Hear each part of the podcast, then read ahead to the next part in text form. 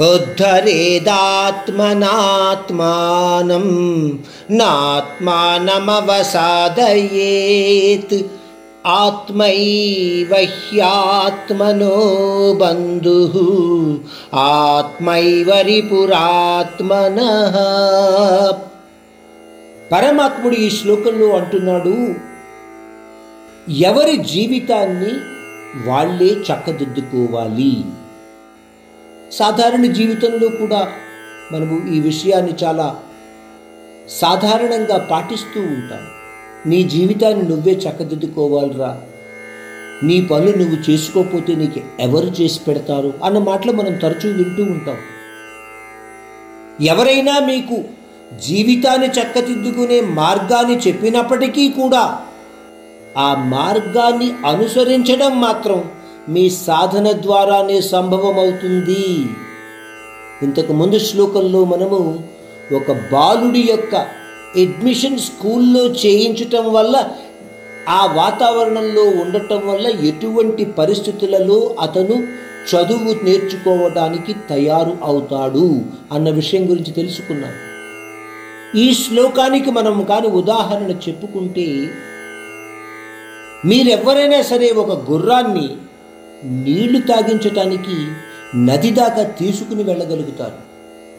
అంతే తప్ప దాని చేత మీరు బలవంతంగా నీళ్ళు తాగించలేరు. అదే ప్రకారంగా గురువుగా ఒక శిష్యుడికి విద్యను బోధించగలరు తప్ప విద్యలో ప్రవీణతను తెచ్చుకోవాలి అన్న ఉద్దేశ్యం ఉన్న ఆ విద్యార్థి తన ప్రయత్నంతో కూడిన సాధన ద్వారా మాత్రమే పొందగలుగుతాడు.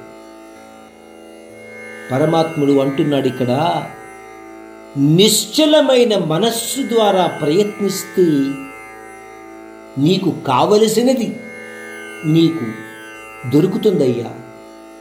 నువ్వు అనుకున్నది నువ్వు పొందగలుగుతావయ్యా అర్జున. మంచి అయినా చెడు అయినా సరే నీ మనస్సు మరియు సాధన. ఈ రెండు మాత్రమే ముఖ్య కారణాలుగా గుర్తించాలి నువ్వు. నీ మనస్సుని కాని నువ్వు అదుపులో పెట్టుకోలేకపోతే నీ మనస్సే నీకు శత్రువుగా తయారవుతుంది.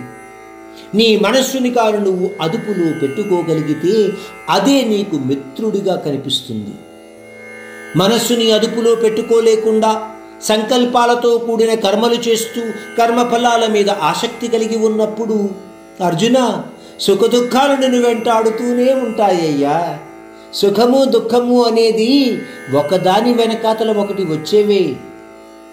అర్జున నిన్ను నువ్వే ఉద్ధరించుకోవాలి తప్ప ఎవరో వస్తారు ఏదో చేస్తారు అనుకుంటూ కాలం గడిపితే అధోగతి పాలైపోవడమే తప్ప నీలో మెరుగుదల కనబడదయ్యా అర్జున. అందువలన సాధన చేయడం తప్ప వేరొక మార్గము లేదని గుర్తించు. నీకు నువ్వే మిత్రుడిగా భావించి ఈ యుద్ధాన్ని నువ్వు చెయ్యి. వేరొకరి గురించి ఈ యుద్ధ సమయంలో ఆలోచించటానికి ప్రయత్నం చెయ్యకు అర్జున. అని కృష్ణుడు అర్జునుడికి తెలియచేస్తున్నాడు ఈ శ్లోకంలో. మనం గమనిస్తే మన నిత్య జీవితానికి సంబంధించిన విషయం మీద ఈ శ్లోకంలో పరమాత్ముడు చాలా వివరంగా చెప్పాడు. అన్న విషయాన్ని మీరు గ్రహించగలగాలి.